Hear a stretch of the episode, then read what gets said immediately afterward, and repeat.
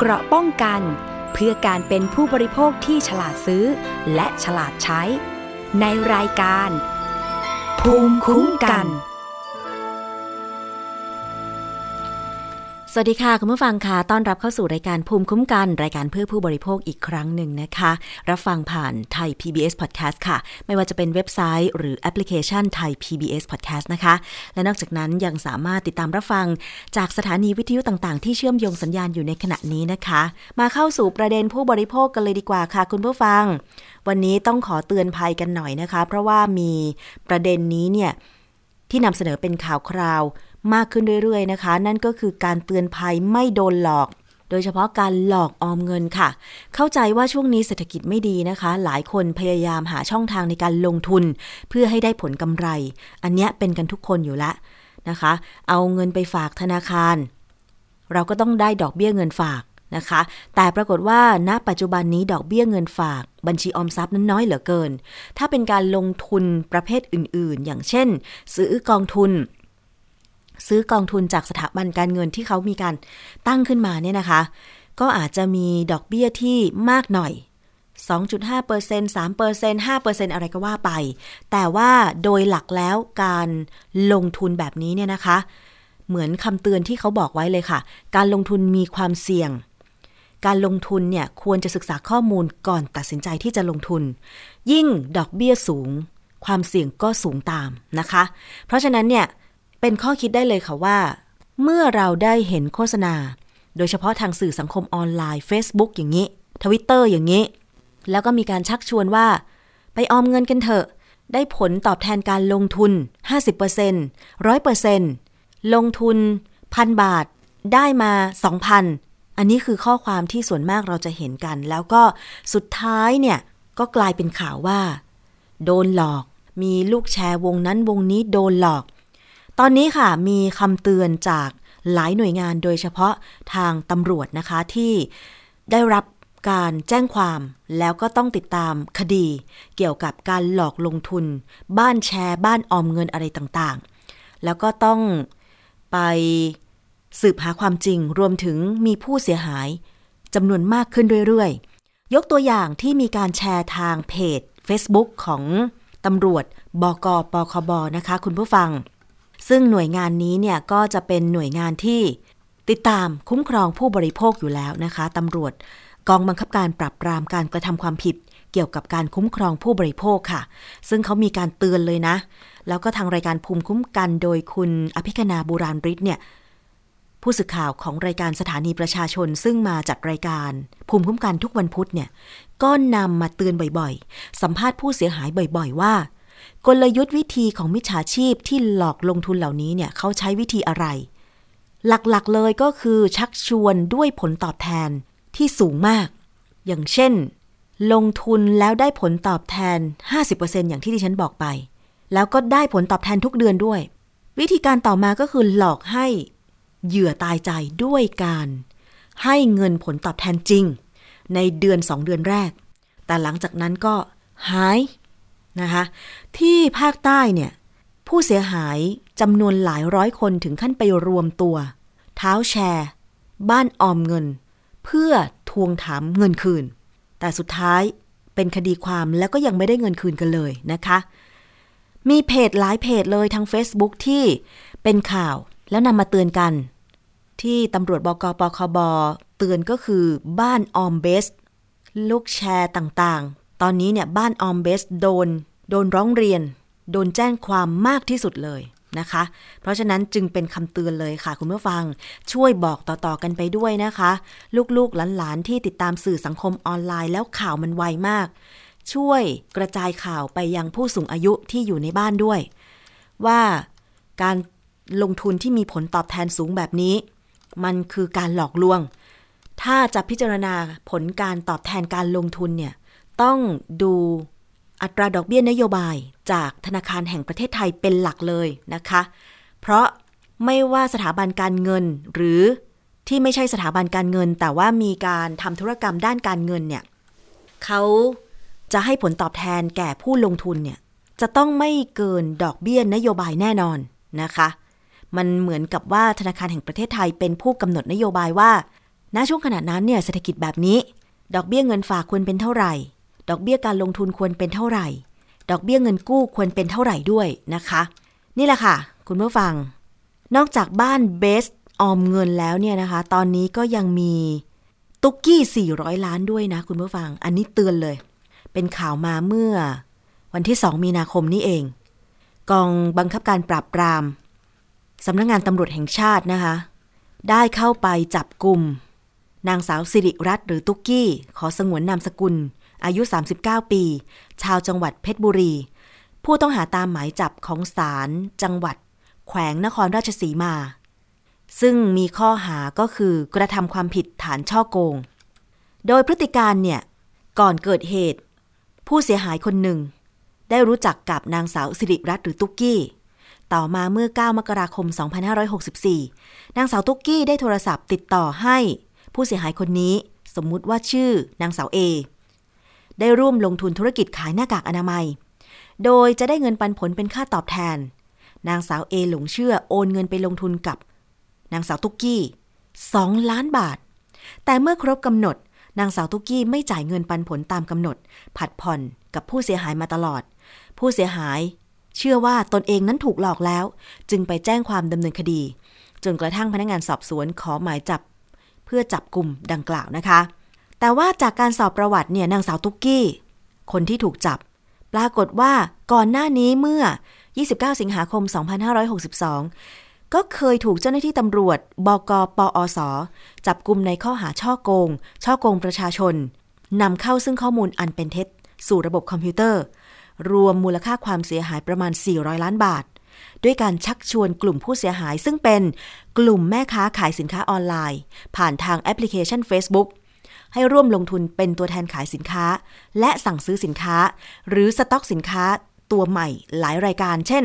หลอกลงทุนสบู่ครีมเซรั่มยี่ห้อหนึ่ง ซึ่งสมาชิกที่ลงทุนไปเนี่ยไม่ต้องนำสินค้าไปจำหน่ายเองเลย แต่จะมีทีมงานของผู้ต้องหาเป็นผู้นำสินค้าไปขายให้ โดยอ้างว่าทีมงานดังกล่าว ไม่มีทุนจึงต้องการระดมเงินทุนเพื่อใช้ในการสต็อกสินค้า ซึ่งหากสมาชิกสั่งซื้อสินค้าในจำนวนมาก ทำให้สามารถซื้อสินค้าในราคาต้นทุนทำให้ซื้อสินค้าราคาต่ำไปขายในราคาสูงกำไรก็มากตามนะคะ ก็มีการแอบอ้างชื่อของศิลปินดาราชื่อดัง ที่เคยเป็นพรีเซนเตอร์ของสินค้ายี่ห้อต่างๆ แต่เมื่อครบกำหนดที่จะส่งมอบสินค้า ผู้ต้องหากลับไม่มีสินค้าที่ออกขายตามที่ตกลงนะคะ นางสาวตุกกี้ก็อ้างว่า มีความล่าช้า ทางออยมีความเข้มงวดมากต้องรอสินค้าได้รับอนุญาตก่อน ซึ่งผู้ต้องหาตุกกี้เนี่ยก็ผัดผ่อนแบบนี้ไปเรื่อยเลย เป็นเหตุให้กลุ่มผู้เสียหายเข้าแจ้งความดำเนินคดี นี่ค่ะเป็นลักษณะของการหลอกลงทุนต่างๆ แล้วนอกจากนั้นนะคะ จากการตรวจสอบของตำรวจ ก็พบว่านางสาวตุ๊กกี้เนี่ยเคยเปิด Facebook ขายครีม เปิดลงทุน ชื่อว่าบ้านออมเงิน KK เป็นภาษาอังกฤษนะ บ้านออมเงิน KK มีการโฆษณาชวนเชื่อรับประกันเงินต้นทุนคืนเนี่ยร้อยเปอร์เซ็นต์แล้วก็เป็นเงินทุนหมุนเวียน มีการผ่อน iPhone ผ่อนทอง บริการทุกระดับประทับใจ พฤติการแบบนี้เนี่ยทางกองบังคับการปราบปราม เห็นว่าผู้ต้องหามีพฤติการกระทำในลักษณะเช่นเดิม สร้างความเดือดร้อนแก่ประชาชน และเพื่อป้องกันความเดือดร้อนที่เกิดขึ้นตามมาภายหลัง และเป็นการป้องปรามการกระทำความผิดในรูปแบบเช่นนี้ค่ะ ทางตำรวจนะคะ กองบังคับการปราบปรามเนี่ยจึงดำเนินการเร่งรัดจับกลุ่มผู้กระทำผิดดำเนินคดี คุณผู้ฟังอันนี้เอามาเล่า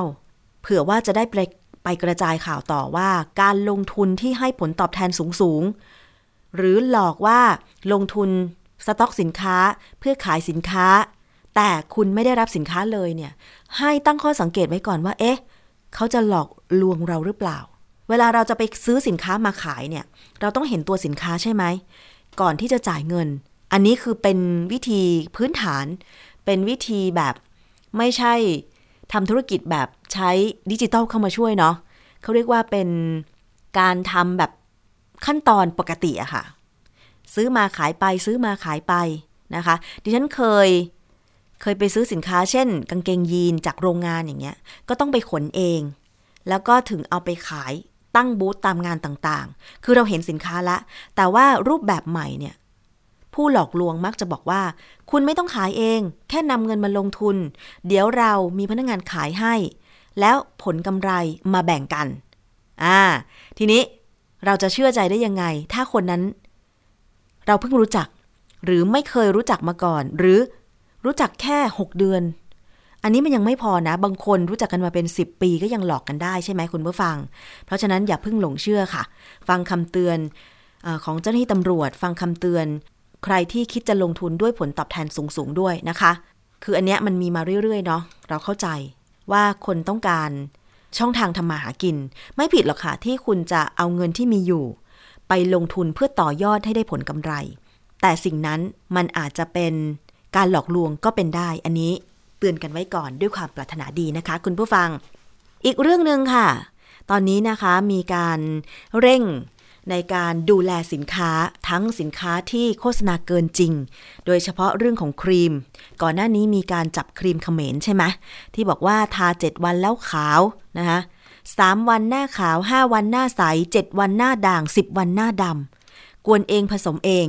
โดยนำครีมที่มีขายตามท้องตลาดเนี่ยไปเทลงในกระมัง แล้วก็ใส่สารอันตรายเช่นสเตียรอยหรือสารอื่นๆลงไปทำให้ผู้ใช้เนี่ยนะคะ ตอนแรกก็หน้าขาวตอนหลังก็หน้าดำแล้วแก้ไม่หายด้วยนะคะซึ่งตรงนี้แหละมันเป็นปัญหามาก ทีนี้ทางสำนักงานคณะกรรมการอาหารและยาหรืออยแล้วก็ตำรวจ บกปคบ ตอนนี้เร่งทำงานกันอย่างหนักเลยนะคะ ในการที่จะจับกลุ่มสินค้าที่ละเมิดลิขสิทธิ์ด้วย สินค้าที่อันตรายด้วยนะคะ สินค้าที่โฆษณาเกินจริงด้วย ซึ่งคุณถ้าไปพบเห็น พบเห็นว่ามีการโฆษณาเกินจริงแบบนี้เนี่ยนะคะ สามารถแจ้งความไปได้ค่ะ ที่บกปคบ โทรไปเลยค่ะ สายด่วน 1135 หรืออยนะคะ สามารถแจ้งไปได้ทางเพจ Facebook ของออยเลย ดิฉันเคยแจ้งแล้วมีแอดมินของเพจออยตอบกลับมาเพื่อตรวจสอบด้วยนะคะ อีกเรื่องหนึ่งที่ตำรวจบกปคบไปจับกลุ่มนั่นก็คือ หมวกกันน็อกไม่มี เครื่องหมายมาตรฐานมออกค่ะคุณผู้ฟัง อันนี้ก็ให้ตั้งข้อสงสัยไว้ก่อนว่า เป็นผลิตภัณฑ์ที่ไม่ได้คุณภาพมาตรฐานนะคะ คุณผู้ฟัง กองกำกับการ 3 กองบังคับการปราบปรามการกระทำความผิดเกี่ยวกับการคุ้มครองผู้บริโภคนะคะ ได้ไปตรวจสอบอาคารพาณิชย์ย่านซอยลาซานค่ะ แขวงบางนาเขตบางนากรุงเทพ ไปพบผลิตภัณฑ์ อุตสาหกรรมหมวกกันน็อก หรือหมวกนิรภัยสำหรับรถจักรยานยนต์ โดยต้องสงสัยว่าเป็นผลิตภัณฑ์อุตสาหกรรมที่เข้าข่ายมีความผิด ตามพระราชบัญญัติมาตรฐานผลิตภัณฑ์อุตสาหกรรม พุทธศักราช 2551ขออภัยค่ะ พุทธศักราช 2511 นะคะ จึงได้ตรวจยึดเพื่อตรวจสอบต่อไป สิ่งที่เจ้าหน้าที่ตำรวจไปพบเนี่ยก็คือ หมวกกันน็อกจำนวนมากหลากหลายยี่ห้อนะคะ แล้วก็เป็นเหมือนกับ ใส่ชื่อยี่ห้อเป็นยี่ห้อดังด้วยนะคะ คุณผู้ฟัง หมวกนิรภัยสำหรับผู้ใช้รถจักรยานยนต์หรือหมวกกันน็อกเนี่ยสำนักงานมาตรฐานผลิตภัณฑ์อุตสาหกรรม หรือสอมอนะคะ ออกประกาศกระทรวงอุตสาหกรรม ประกาศเป็นกฎหมายบังคับ ให้หมวกนิรภัยสำหรับผู้ใช้รถจักรยานยนต์ เป็นผลิตภัณฑ์ควบคุม และต้องได้รับอนุญาตก่อนผลิต ก่อนนำเข้าหรือก่อนขายจำหน่ายจ่ายแจก ตามมาตรฐาน มอก369ขีด2559 นะคะ มีผลบังคับใช้ตั้งแต่ 28 สิงหาคม 2559 ค่ะสำหรับหมวกกันน็อกรถจักรยานยนต์นะคะ ไม่ว่าจะเป็นแบบเต็มใบครึ่งใบ ที่มีที่กั้นปิดใบหน้าหรือไม่ปิดก็ตามเนี่ย ทุกใบต้องได้รับมาตรฐานตามที่กำหนด ดังนั้นนะคะ ก่อนที่ผู้บริโภคจะซื้อหมวกกันน็อก ต้องตรวจสอบฉลาก และเครื่องหมาย มาตรฐานผลิตภัณฑ์อุตสาหกรรมซะก่อน มอก 369 ขีด 2559 ที่บรรจุภัณฑ์หรือว่าตัวผลิตภัณฑ์เลยนะคะ จะต้องมีการแสดงฉลากเครื่องหมายไว้ชัดเจน เพื่อคุณจะได้สินค้าที่มีมาตรฐานนะคะ เวลาเกิดเหตุเช่น ไปอุบัติเหตุแล้วหัวไป กระแทกกับพื้นเนี่ยนะคะ ถ้าเป็นหมวกกันน็อกที่ได้มาตรฐาน ย่อมมีความแข็งแรง คืออันนั้นนะมันผ่านมาตรฐานแล้วยกเว้นว่าเป็นอุบัติเหตุที่รุนแรงจริง ๆ คือดิฉันเห็นการแสดงความคิดเห็นในสื่อสังคมออนไลน์บางทีก็ให้นึกเอะใจเหมือนกันว่า เอ๊โอเค มันแสดงความคิดเห็นได้ละค่ะ แต่ว่าบางความคิดเห็นก็ไม่น่าจะแสดงออกมา เช่น การที่เขากำหนดมาตรฐานผลิตภัณฑ์อุตสาหกรรม เพื่อ ผู้ซื้อหรือผู้บริโภคได้ซื้อไปมั่นใจในคุณภาพว่าเนี่ยผ่านการตรวจสอบ มีความแข็งแรงเท่านี้นะคะมีวัตถุดิบที่ได้มาตรฐาน เพื่อสินค้ามีคุณภาพ แต่บางคนเนี่ยนะคะก็กลับบอกว่า จะไปใส่ใจทำไมก็ในเมื่อเขาผลิตออกมา วางขายแล้วเพียงแค่เขาไม่ส่งตรวจเท่านั้นเอง อ่า คุณผู้ฟัง อันนี้คือความคิดเห็นของบางคนนะคะ เออแล้วก็บางคนบอกว่าเห็นโฆษณาอยู่บ่อยๆ หมวกสวยทุกใบ ไม่คิดว่าจะไม่มีเครื่องหมายมาตรฐานมอกและบางคนก็บอกว่าเนี่ยที่ไปจับเพราะว่าต้องการ discredit หรือว่าต้องการที่จะกำจัดคู่แข่งทางการตลาดหรือเปล่า อ่าอันนี้ก็ เป็นความคิดเห็นที่เป็นอีกมุมมองหนึ่งที่ไม่น่าที่จะออกมาเลยอะไรอย่างเงี้ยนะคะ คือเราต้องเข้าใจว่า การที่หน่วยงานอย่างสำนักงานมาตรฐานผลิตภัณฑ์อุตสาหกรรมเขาพยายามที่จะกำหนดคุณภาพของสินค้าว่าจะต้องได้มาตรฐานก่อนออกจำหน่ายนะ ก็แสดงว่า โอเคมันต้องมั่นใจในระดับหนึ่งสำหรับสินค้าที่ลอกเลียนแบบ ใส่ชื่อยี่ห้อไป แปะชื่อยี่ห้อไป แต่เป็นของปลอมอย่างเงี้ย อันนี้ก็มันก็มีความผิดตามกฎหมายอยู่แล้วนะคะ หรือใครที่จะผลิตสินค้าประเภทเนี้ย คุณก็ต้องทำตามขั้นตอน เพื่อส่งตรวจเมื่อมีคุณภาพแล้วคุณได้รับเครื่องหมายมาตรฐานผลิตภัณฑ์อุตสาหกรรม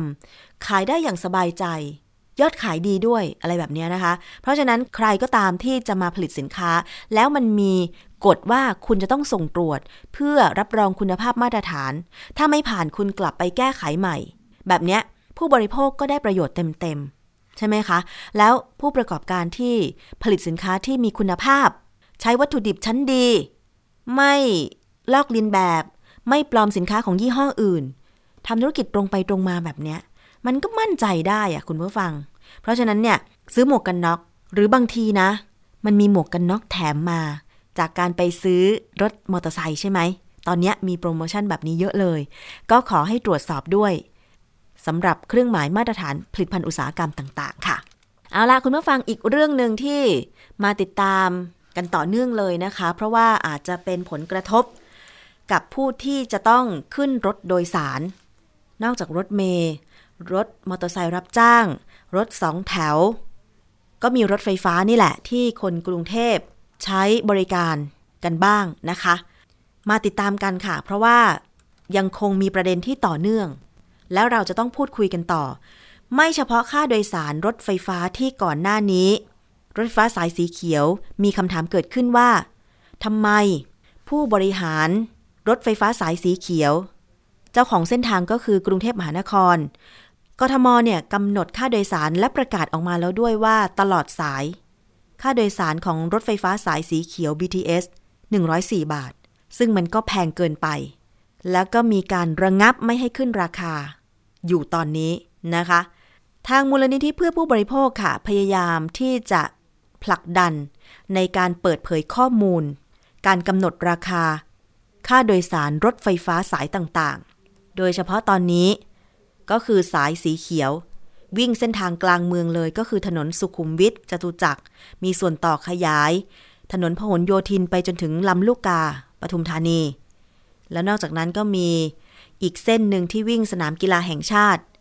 นะคะ ผ่านสีลมไปจนถึงฝั่งธนบุรี นี่คือรถไฟฟ้าสายสีเขียวเป็นเส้นแรกของไทยเลยก็ว่าได้นะคะ เจ้าของสัมปทานก็คือกรุงเทพมหานคร ทางมูลนิธิเพื่อผู้บริโภคค่ะ มีการเสวนาออนไลน์ โดยได้เชิญ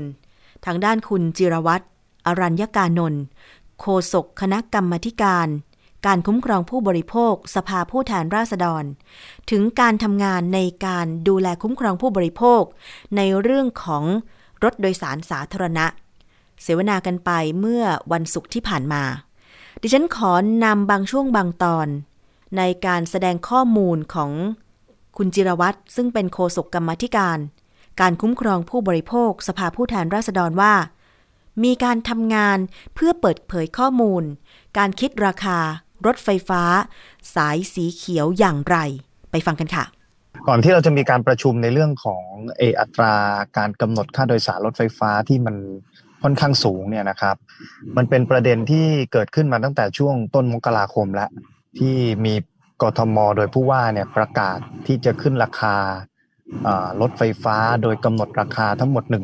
104 บาทนะครับ ตั้งแต่ให้มีผลใช้บังคับเนี่ยคือ 16 กุมภาในช่วงนั้นเองเนี่ยก็มีการร้องเข้ามายังกรรมธิการครั้งแรกเนี่ยในวันที่ 10 กุมภาซึ่งในการประชุมครั้งแรกเนี่ยเราก็ได้มีการสอบถาม ที่มาแล้วก็การกำหนดราคาเนี่ยว่ามันมีที่มาอย่างไร ซึ่งเราก็ไม่ได้คำตอบที่ชัดเจน จึงทำให้ในวันนั้นเนี่ยต้องมีการเลื่อนประชุม เพื่อให้ทางกทมเนี่ยไปเตรียมข้อมูลมานะครับในเรื่องของที่มาแล้วก็ต้นทุนในการกำหนดราคา 104 บาท จนเป็นเหตุให้มีการประชุมต่ออีกครั้งหนึ่งในวันที่ 10ในวันที่ 2 มีนาที่ผ่านมาเนี่ยแหละครับ ก็มีการพูดคุยกันในเรื่องของราคาเช่นเดิม แล้วท้ายที่สุดกทม ก็ชี้แจงว่าไม่สามารถเปิดเผยได้ เนื่องจากอยู่ในระหว่างอยู่ในระหว่างการเจรจาต่อรอง เพื่อที่จะขยายสัมปทานให้กับกลุ่มบริษัท PTS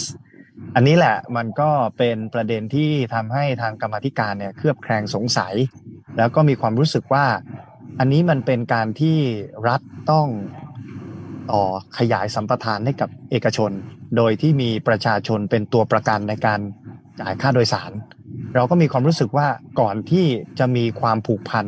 ต่อรัฐและต่อประชาชนเนี่ยทำไมไม่เปิดเงื่อนไขของสัญญานี้มาให้กับทางกรรมธิการทราบที่ในฐานะที่เป็นผู้ตรวจสอบ ดังนั้นเนี่ยเราก็เลยมีมตินะครับที่จะขอให้มีการชะลอการขยายสัมปทานให้กับ BTS ก่อนเพราะละเพราะว่าเรา ไม่เห็นข้อมูลที่ชัดเจน ดังนั้นเนี่ยเราก็เลยมีมติไปยังนะขอมติกมทไปยังนายกรัฐมนตรี และคณะรัฐมนตรีที่จะพิจารณาอนุมัติเรื่องนี้ ว่าให้ชะลอการต่อสัญญาสัมปทานออกไปก่อน แต่ประเด็นที่อยากจะเรียนเพิ่มเติม ก่อนหน้านี้เนี่ยถ้าไม่ไม่ใช่เพียงแค่คณะกรรมการคุ้มครองผู้บริโภคนะครับ มันมีทั้งกรรมธิการคมนาคมเองนะครับ ก็มีการคุยกันเรื่องนี้ นะครับในเรื่องของการกำหนดราคาการต่อขยายสัมปทาน แล้วท้ายที่สุด กรรมธิการคมนาคมก็มีมติเช่นกัน ขอให้ชะลอการขึ้นราคานะครับ รวมถึงไม่พอนะครับมีหน่วยงานที่เกี่ยวข้องคือกระทรวงคมนาคม ก็เคยมีหนังสือนะครับไปถึงกทม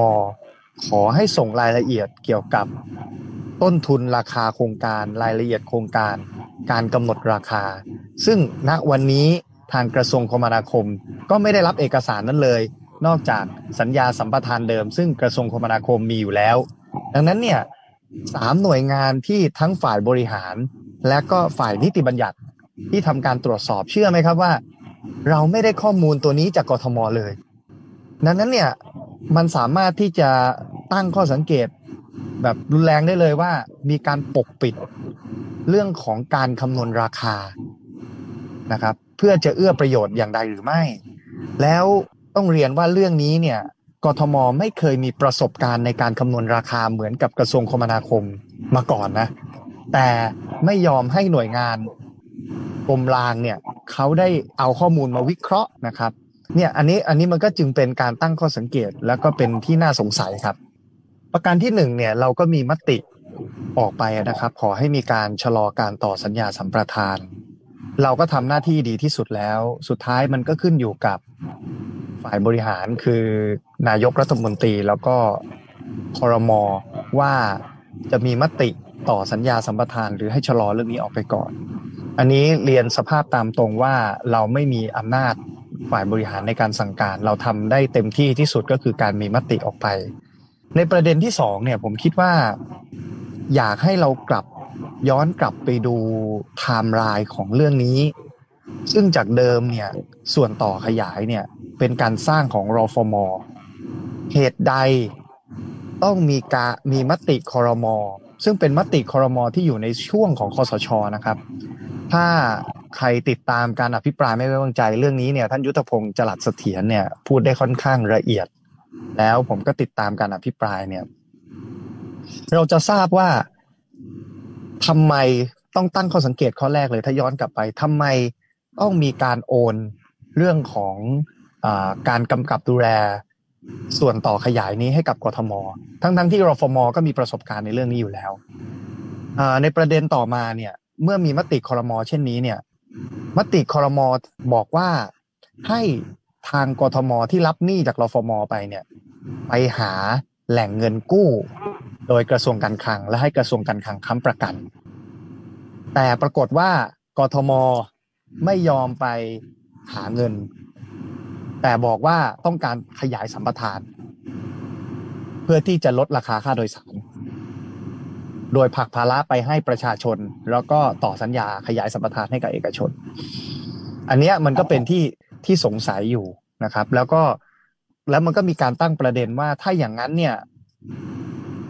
โอนกลับไปให้รฟมไหมถ้ากทมดูแลไม่ได้ต่อประชาชนไม่ชัดเจนนะครับ อันนี้อันนี้ก็เป็นการย้อนทำรายกลับไป แล้วสุดท้ายเนี่ยมันก็มีการออกคำสั่งของคอสชในช่วงเมษาปี 2562 เนี่ยว่า ให้ยกให้ยกเว้นการทำตามพรบร่วมทุนนะครับ แล้วก็ให้ไปเจรจากับผู้สัญญาเดิมก่อนก็คือทาง BTS เนี่ย อันนี้ผมผมก็คือย้อนกลับไปว่าที่มาต้นตอมันมันมันเกิดอะไรขึ้นในช่วงของของของรัฐบาลคอสช หรือเปล่านะครับ ที่มีเป้าหมายในการที่จะเอื้อประโยชน์ต่อ BTS กลุ่มเดิมหรือไม่ค่ะ อันนี้ก็ต้องติดตามกันต่อเนื่องนะคะ ถึงแม้ว่าตอนนี้จะมีการระงับการขึ้นราคา ค่าโดยสารรถไฟฟ้าสายสีเขียวนะคะ แต่ว่าในส่วนต่อขยายตอนนี้ก็เก็บเงินแล้วนะคะ สิ่งที่ประชาชน อยากจะได้ก็คือค่าโดยสารที่ไม่แพงเกินไป ผู้ให้บริการรถไฟฟ้าก็อยู่ได้ ผู้โดยสารก็จ่ายแบบเป็นธรรม เพราะว่าสร้างมาแล้วหลายแสนล้านบาทเนี่ยนะคะ ก็อยากจะใช้งานได้อย่างเต็มประสิทธิภาพใช่ไหมคะ เพราะว่า รถไฟฟ้าไม่ได้มาถึงหน้าบ้าน ยกเว้นว่าคอนโดมิเนียมหรือ ใครมีบ้านอยู่ติดถนน เช่นถนนสุขุมวิทอะไรอย่างเงี้ยนะคะ หรือพหลโยธินอย่างงี้นะ เพราะฉะนั้นเนี่ย ก็เลยต้องมีการต่อรถหลายต่อกว่าจะขึ้นรถไฟฟ้าได้ รถไฟฟ้าใต้ดินก็เช่นเดียวกัน และตอนนี้กำลังมีการก่อสร้างอีกหลายเส้นทาง อย่างที่บอกไปว่ายังไม่แล้วเสร็จ แต่ที่แน่ ๆก็คือ ใครที่ได้เดินทางมากรุงเทพมาทำธุระปะปังมาพักอาศัยนะคะ ก็น่าจะมีโอกาสได้ใช้รถไฟฟ้า อย่างน้อยๆ สักครั้งหนึ่งแหละนะคะมันเหมือนเป็นความสะดวกสบายและเป็นความทันสมัย ข้อดีของรถไฟฟ้ามีหลายอย่างทีเดียวนะคะ ก็คือขนคนได้ในปริมาณมาก ลดความแออัดของจำนวนรถ บนท้องถนน ไม่สร้างมลพิษ แต่ว่าลงทุนก็ค่อนข้างสูง ต้องมีการเวนคืนที่ดิน อย่างกระแสตอนนี้ที่บอกว่ามีการสร้างรถไฟฟ้าเส้นทางหนึ่งแต่ว่าไปกระทบว่าจะมีการสร้างมีการเวนคืนที่ดินวัดเก่าแก่ อันนี้ไม่จริงนะคะ ทางรถไฟฟ้าทางผู้บริหารของผู้ก่อสร้างรถไฟฟ้าก็เข้าไปพบเจ้าอาวาสวัดแห่งนั้นแล้วว่า เป็นข่าวปลอม อาจจะมีการเวนคืนที่ดินบ้าง แต่ไม่ใช่ตัวโบสถ์ตัววัดเลยอะไรอย่างเงี้ยนะคะ คือตอนนี้ก็ต้องอ่านข่าว กันให้ท่วนที เพราะบางทีมันมีข่าวปลอมด้วยเหมือนกัน มีการออกมาแก้ข่าวเรียบร้อยแล้วนะคะ คุณผู้ฟัง ไปที่อีกเรื่องหนึ่งค่ะ ตอนนี้กระแสในสื่อสังคมออนไลน์ มาแรงมากก็คือการเล่นเซิร์ฟสเก็ตหรือสเก็ตบอร์ด เป็นกระดานแล้วมีล้อนะ มันเคยฮิตอยู่ยุคหนึ่งสมัยที่ดิฉันเป็นวัยรุ่น ไม่เคยซื้อมาเล่นแต่ว่าซื้อให้น้องชายเป็นรองเท้าสเก็ต มีล้อสี่ล้อนะคะ ขนาดเท่ากับเท้า แล้วก็มีเชือกผูกข้อเท้า แต่ว่าสเก็ตบอร์ดก็คือกระดาน ยาวๆ รีรีมีล้อสี่ล้อเหมือนกัน เป็นกระแสว่าตอนนี้กลับมาฮิตหลังจากที่มีดาราสาวคนหนึ่งเล่นแล้วก็แชร์คลิป ลงในสื่อสังคมออนไลน์ หลังจากนั้นมาคนดังต่างๆ ก็เล่นนะทำให้หลายคนเนี่ยต้องไปซื้อมาเล่น เพราะเด็กๆเห็นแล้วเด็กๆ อยากเล่น แต่มีคำเตือนค่ะคุณผู้ฟัง ลองไปเล่นก่อนที่จะตัดสินใจซื้อสเก็ตบอร์ดหรือเซิร์ฟสเก็ตเพราะว่าไม่เช่นนั้นอาจจะซื้อมาครั้งเดียวในราคาแพง เล่นครั้งเดียว แล้วก็วางทิ้งไว้ ตอนนี้นะคะมีบรรยากาศการเล่นสเก็ตบอร์ดที่สวนวชิระเบญจทัศน์หรือสวนรถไฟ มีคนไปเล่นสเก็ตบอร์ดมากเลยทีเดียวนะคะ ตามที่ทีมข่าวของไทย PBS ลงไปสำรวจพื้นที่ โดยเฉพาะช่วงเย็นหลังเวลาเลิกงานเนี่ยนะคะ มีประชาชนหลากหลายวัยมากเลยที่สนใจไปเล่นเซิร์ฟสเก็ตคือเขาบอกว่าเป็นการแชร์ประสบการณ์เล่นเซิร์ฟในทะเล แต่เมื่อมีการล็อกดาวน์ช่วงโควิด -19 เนี่ยทำให้ไม่สามารถไปเล่นที่ทะเลได้ ไม่สามารถเดินทางได้ จึงตัดสินใจเล่นสเก็ตบอร์ด แล้วอยากเล่นมานานละ อันนี้เป็นความคิดเห็นของคุณเนรัญญาพรวัย 47 ปีนะคะ เธอบอกว่า อยากเล่นมานานแล้วแต่ว่าไม่มีบอร์ดหรือกระดานอีตัวเล่นเนี่ย ไปหาซื้อตามร้านต่างๆ ก็ไม่มีขาย ไม่กล้าสั่งซื้อทางอินเทอร์เน็ตด้วย มีเพื่อนบอกมาว่าสวนรถไฟมีให้ยืมเล่นฟรี ก็เลยลองไปดูนะคะ วันแรกที่ไปเล่นเนี่ยก็มีน้องๆที่เขาเล่นกันอยู่ก่อนตั้งเป็นชมรม ไปสอนเธอในการเล่นบอร์ด ในการทรงตัว แล้วก็ทำให้เธอติดใจไปเล่นหลายวันแล้วด้วยนะคะ อีกคนนึงค่ะที่ทีมข่าวได้ไปสัมภาษณ์ชื่อคุณชนัดดา อันนี้เป็นนักศึกษาปริญญาโทวัย 30 ปี เธอบอกว่า หลังเห็นกระแสโซเชียลมีเดีย รวมถึงคนดังหลายคนเล่นเซิร์ฟบอร์ดกันมาก จึงตัดสินใจค่ะ ไปชวนเพื่อนเล่น ส่วนตัวว่างๆ ก็เลยตัดสินใจก็เลยลองไปเล่นสนุกดีนะคะ รู้สึกติดใจก็เลยเล่นมาต่อเนื่อง โดยศึกษาลักษณะของเซิร์ฟบอร์ดก่อนสั่งซื้อจากอินเทอร์เน็ตนะคะ ความคิดเห็นของคุณชนัดดาในการเลือกซื้อเซิร์ฟบอร์ดก็คือ ใน Facebook เนี่ยมีแนะนำบอร์ดแต่ละแบบราคาตั้งแต่ 3,000 บาท ไปจนถึงหลักหมื่น มีลักษณะแตกต่างกันไปนะคะอาจจะเป็นความกว้างอย่างเช่น 34 นิ้ว ซึ่งก็ถือว่าใหญ่กว่าที่ตัวเองถนัด ก็เลยตัดสินใจซื้ออีกตัวหนึ่งเพิ่มมา เพื่อให้ปั๊มได้ง่ายกว่า เพื่อให้ไปเร็วกว่าด้วยนะคะ ซึ่งตอนนี้เนี่ยเธอบอกว่าเสียค่าซื้อเซิร์ฟบอร์ดเนี่ยรวมๆแล้วเกือบ 40,000 ถึง 50,000 บาทแล้วทีเดียวโหมันแพงนะคุณผู้ฟัง มันแพงมาก อืม ความนิยมที่เพิ่มขึ้นต่อเนื่องเนี่ย ส่งผลให้เซิร์ฟสเก็ตเป็นที่ต้องการ จนสินค้าขาดตลาดเลย บางคนรอสั่งซื้อนาน แต่ก็ต้องสู้กันด้วยราคาที่สูงกว่าเท่าตัวนะคะ อย่างยี่ห้อดังๆ จากออสเตรเลียเนี่ยได้ประกาศขายบนเว็บไซต์ ตรวจสอบพบสินค้าถูกนำไปขายในตลาดมืดในไทย มีการปั่นราคา ขึ้นไปสูงมาก และจำกัดการขายสินค้า 2 ชิ้นต่อคนด้วย มีเจ้าหน้าที่ชมรมสเก็ตบอร์ดและโรลเลอร์สเก็ตคุณทาดาค่ะ ให้สัมภาษณ์บอกว่า อันนี้เป็นโรลเลอร์สเก็ตเพื่อการกีฬานะ บอกว่า ปกติที่เปิดให้คนมาเล่นที่สวนรถไฟเนี่ย ไม่เกิน 20 คน แต่หลังจาก โควิด -19 เนี่ย มีคนมาเล่นเพิ่มขึ้นถึงวันละ 200-300ถึงคน ขณะที่ราคาเซิร์ฟบอร์ดก่อนหน้านี้อยู่ที่หลักพัน แต่ช่วงนี้มีคนเล่นเยอะ ความต้องการสูง ราคาก็เลยขยับขึ้นไปเป็นหลักหมื่น และบางรุ่นแพงขึ้นอีกเป็นเท่าตัว อืม คุณทาดาแนะนำว่า ใครที่กำลังจะเริ่มหัดเล่นให้ไปลองก่อนนะคะ ที่ชมรมเซิร์ฟบอร์ด สเก็ตบอร์ดที่สวนรถไฟ เขามีบริการให้ยืม และสอนบนพื้นฐานเนี่ยฟรีเลยนะคะ แค่สมัครสมาชิกรายปีของสวนรถไฟ เท่านั้น อันนี้คือให้ไปลองเล่นเนาะคุณผู้ฟัง แล้วก็สอนโดยผู้ที่เขาเล่นมาก่อนมีประสบการณ์ มีความเชี่ยวชาญนะคะอยากจะแนะนำว่าถ้าใครอยู่ในกรุงเทพต้องการเล่นสเก็ตบอร์ดเซิร์ฟบอร์ดหรืออะไรก็ตาม ก็คือกระดานบนล้อเลื่อนเนี่ย ให้ไปลองก่อน แล้วก็ต้องอยู่บนพื้นฐานที่ว่าไม่ทำให้คุณบาดเจ็บด้วย ต้องมีคนที่เขาเล่นเป็นคอยสอนนะ อย่าไปลองเล่นเองดิฉันว่า เห็นเด็กๆหลายคน พอเห็นคลิปเขาเล่นสเก็ตบอร์ดแล้วก็แบบอยากเล่นอย่างเงี้ยถ้าไม่มีความเชี่ยวชาญอาจจะทรงตัวไม่อยู่ก็ได้นะ มันจะมีบางท่าอย่างเช่น เอากระดานนั้นคว่ำบนเท้า แล้วก็พลิกมันขึ้น แล้วก็ขึ้นกระโดดเหยียบบนกระดานอย่างเงี้ย ถ้าใครทรงตัวอยู่ก็แบบว่าโอ้ย ฉันเจ๋งมากอะไรอย่างนี้นะคะ แต่ดิฉันไม่เคยเล่นหรอกแล้วก็คิดว่าเอ๊ะ ตัวเองไม่น่าจะเหมาะกับกีฬาประเภทนี้ เพราะว่าแบบน่าจะเหมาะกับเด็ก ๆ วัยรุ่นเนาะแต่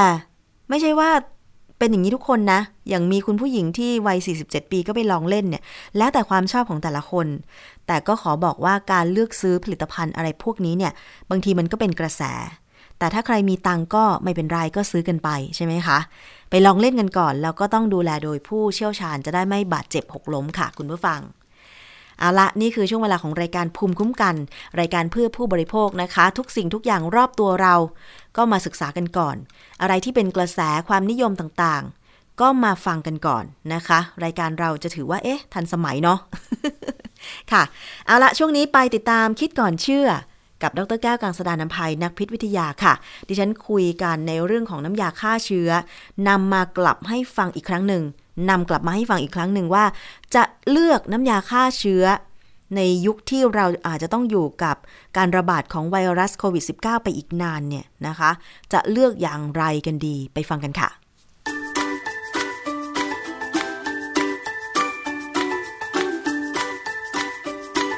ช่วงคิดก่อนเชื่อ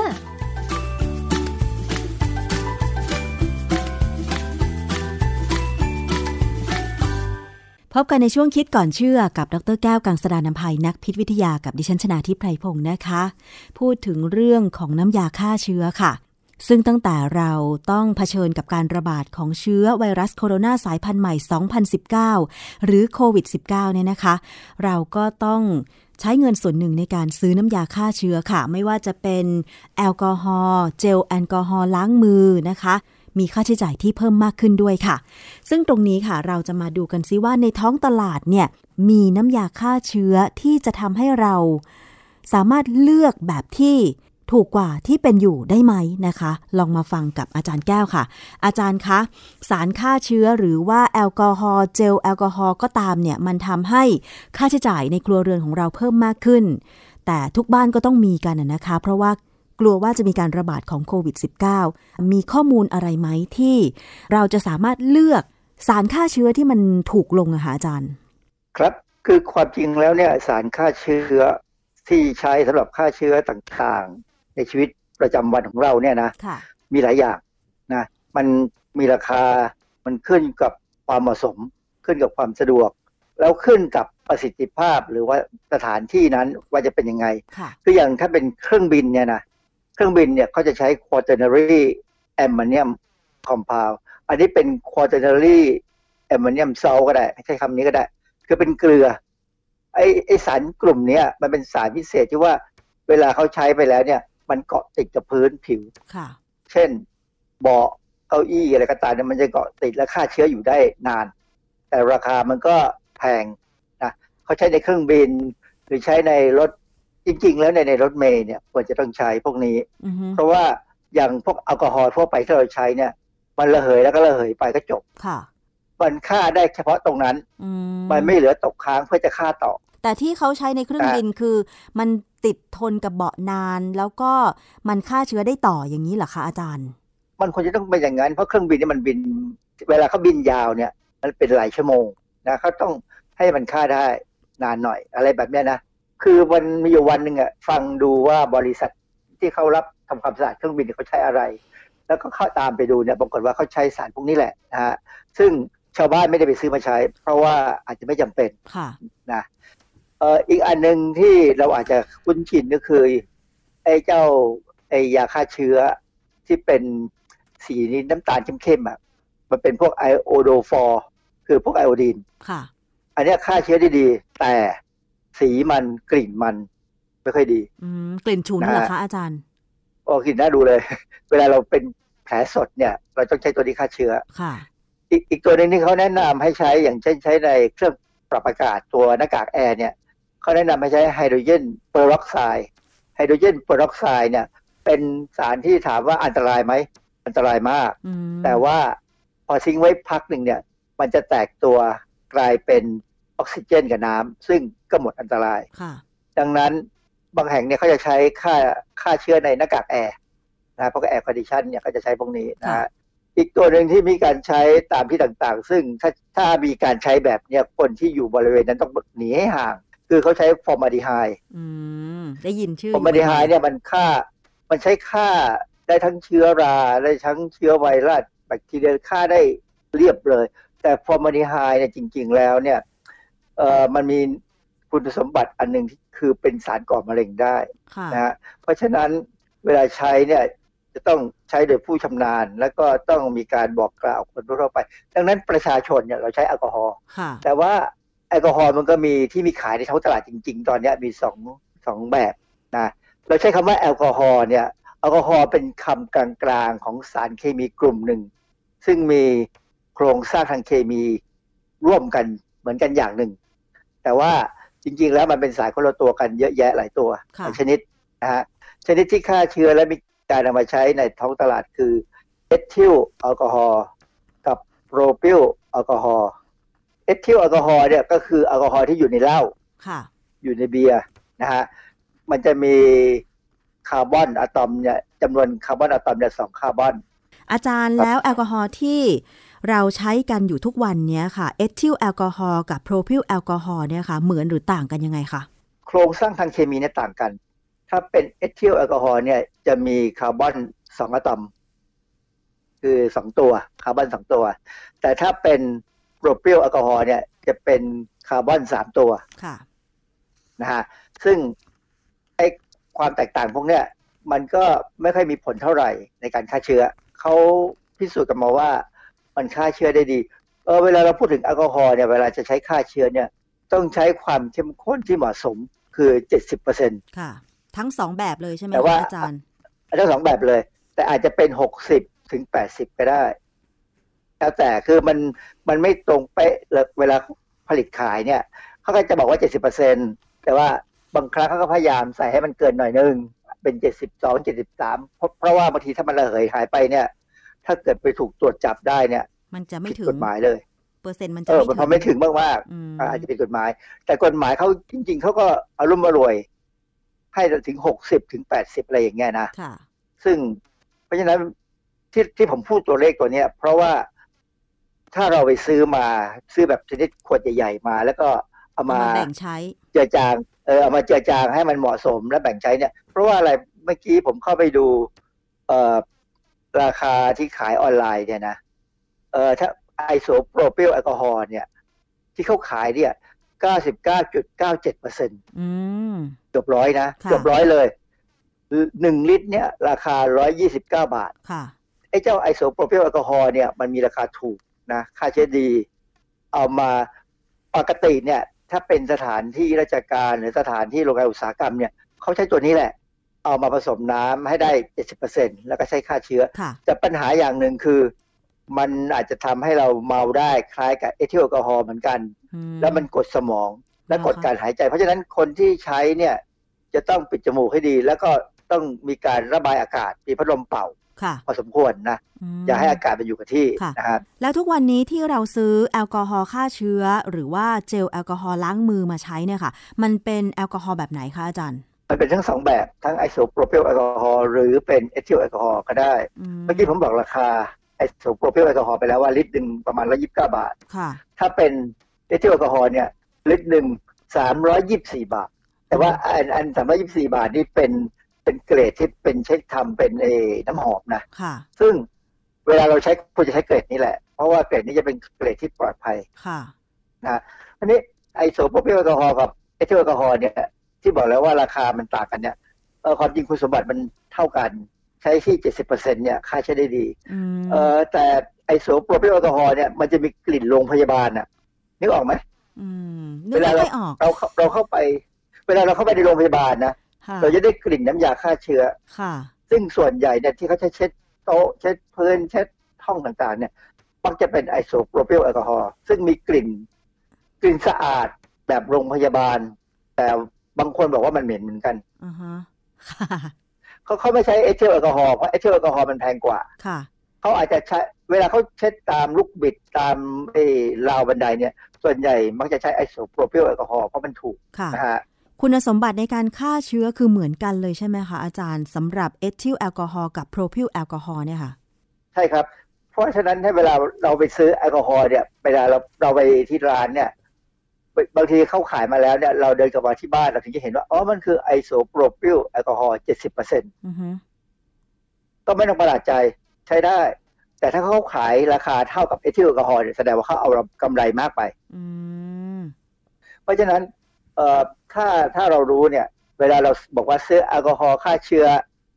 ถ้าเขาหยิบมาปั๊บเนี่ยเราก็ดูสักนิดนึงว่า มันถ้าเป็นเอทิลแอลกอฮอล์แล้วก็ถามราคาแล้วเราอาจจะถามว่า มีชนิดที่เป็นไอโซโปรพิลแอลกอฮอล์ไหมค่ะ มันมีฮะ ผมเห็นมีขายอือนะฮึฮะจะต้องราคาถูกกว่า เอ่อประมาณอาจจะครึ่งหนึ่งเลยด้วยซ้ำนะฮะแต่ว่าอาจหรืออาจจะต่ำกว่าสักหน่อยหนึ่งอะไรอย่างเงี้ยค่ะก็ได้ใช้ได้ไม่มีปัญหาค่ะ คือมันมีอยู่ครั้งหนึ่งที่ไอไอไอโซโปรพิลแอลกอฮอล์ก็ขึ้นราคาตามเอทิลแอลกอฮอล์เหมือนกันตอนที่มันมีการกักตุนนะนะแต่ตอนนี้ไม่ใช่ไม่ไม่แล้วราคาเพราะว่าจะปกติอือฮึ นะฮะค่ะคราวนี้มีคนเคยถามว่าทำไมต้อง70%ใช้95ไปเลยไม่ดีกว่าเหรอนั่นน่ะสิคะ95%ซึ่งมีการจริง ๆ แล้วเนี่ย เท่าที่ดิฉันเคยไปซื้อแอลกอฮอล์ฆ่าเชื้อมาเนี่ยนะคะ ก็เจอทั้งแอลกอฮอล์70%หรือว่าเปอร์เซ็นต์ที่สูงกว่านั้นทำไมเราไม่ใช้เปอร์เซ็นต์ที่สูงกว่านั้นล่ะคะอาจารย์ทำไมเราไม่ใช้เปอร์เซ็นต์ที่สูงกว่า70%ล่ะคะคือมันมีงานวิจัยบอกว่า70%ดีที่สุดเหรอคะแต่เหตุผลก็คือว่า ถ้าแอลกอฮอล์มีเปอร์เซ็นต์สูงมากๆเนี่ยนะมันจะดูดน้ำมันทำให้น้ำเนี่ยระเหยเร็วขึ้น คือคุณสมบัติของแอลกอฮอล์เนี่ยอันหนึ่งเลยที่เราใช้ในทางเคมีเนี่ยคือใช้เช็ดบริเวณไหนที่มันเปียกเนี่ยให้มันแห้ง มันจะช่วยพาน้ำให้ระเหยไปได้เร็วขึ้นอ๋อค่ะนะฮะคราวนี้เวลาน้ำระเหยไปได้เร็วเนี่ยไอ้ผนังเซลล์ของแบคทีเรีย หรือไวรัสเนี่ยพอมันน้ำระเหยไปเร็วกว่าปกติเนี่ย มันจะทำให้บริเวณนั้นกลายเป็นเกราะ คือมันจะแข็งค่ะ โปรตีนจะเสียสภาพและกลายเป็นเกราะ แล้วไม่สามารถจะฆ่าทั้งแบคทีเรียทั้งไวรัสให้ตายได้ทันที มันจะกลายเป็นว่าทำให้เจ้าเชื้อพวกเนี้ยเข้าไปอยู่ในสภาวะ ที่ว่าเขาเรียกว่าอยู่นิ่ง หรือ dormant state หรือจำศีลค่ะแล้วมันมีศักยภาพที่จะกลับมาออกฤทธิ์ใหม่ได้อ๋อ คือถ้าเพราะแอฉะลนั้นกอฮอล์ที่เปอร์เซ็นต์สูงกว่า 70%มันจะทำให้ตัวไวรัสเนี่ยนะคะ เรียกว่าแข็งอย่างนั้นได้ไหม คือมันแข็งไปชั่วขณะ แล้วมันก็มีโอกาสฟื้นคืนชีพมา เพื่อที่จะเข้าไปในร่างกายของเราถูกไหมอาจารย์ คือคือมันไม่ได้แข็งมันอยู่ในใน freezer นะค่ะแต่มันมันแข็งหยุดชะเพราะว่างักเปลือกมันเนี่ย การที่เปลือกมันเสียน้ำไปเนี่ย มันกลายเป็นเกราะกำบังของมันเองทำให้มันหยุดหยุดชะงักการทำอะไรก็ตาม คือปฏิกิริยาพวกเนี้ยหรือปรากฏการณ์แบบเนี้ยมันเกิดขึ้นกับแบคทีเรียที่เห็นได้ชัดเลยนะฮะแบคทีเรียเนี่ยจะมีปัญหามากค่ะ เขาจริงต้องใช้70%เปอร์เซ็นต์แล้วถ้า70%คือยังไงคะอาจารย์70%ก็คือเราเอา95%มาแล้วเราก็บวกน้ำเข้าไปเติมน้ำเข้าไปจนได้70%มันมีวิธีคำนวณพอสมควรนะค่ะแล้วซึ่งประสิทธิภาพของแอลกอฮอล์70%ในการทำปฏิกิริยากับเชื้อแบคทีเรียหรือไวรัสล่ะคะมันจะทำให้แบคทีเรียเนี่ยเสียน้ำแล้วโปรตีนที่ผนังเซลล์เสียสภาพ ไขมันที่ผนังเซลล์เสียสภาพมันก็ตายค่ะอะโดยที่ไม่มีโอกาสฟื้นที่คืนมา เออไม่ไม่คืนมาแล้ว อันนี้ตายแน่อือฮึนะฮะทีนี้อันหนึ่งที่น่าสนใจคือเวลาเราไปซื้อแอลกอฮอล์เนี่ยมันจะมีแอลกอฮอล์ที่เป็นเจลกับแอลกอฮอล์ที่เป็นน้ำค่ะเออถ้าเป็นเอทิลแอลกอฮอล์เนี่ยแนะนำให้ใช้เป็นเจล เพราะว่าแอลกอฮอล์ที่เป็นน้ำเนี่ยถ้าเราฉีดล้างบ่อยๆ เนี่ย มันจะแห้งค่ะผิวจะแห้งเลยอือฮะนะแล้วคัน การที่เขาใช้ทำเป็นเจลเนี่ยเขาเติมสารหลายๆ อย่างลงไป เพื่อทำให้เหมือนกับว่าผิวไม่แห้งค่ะ แต่ถ้าเป็นไอโซโปรพิลแอลกอฮอล์เนี่ย ข้อดีของมันก็คือว่า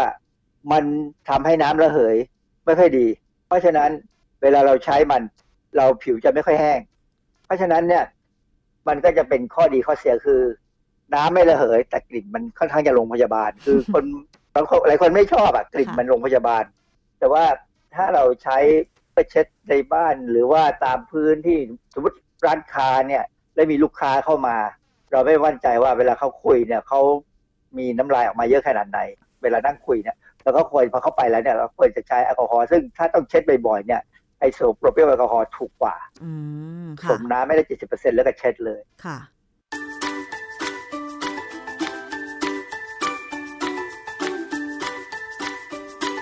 ช่วงคิดก่อนเชื่อ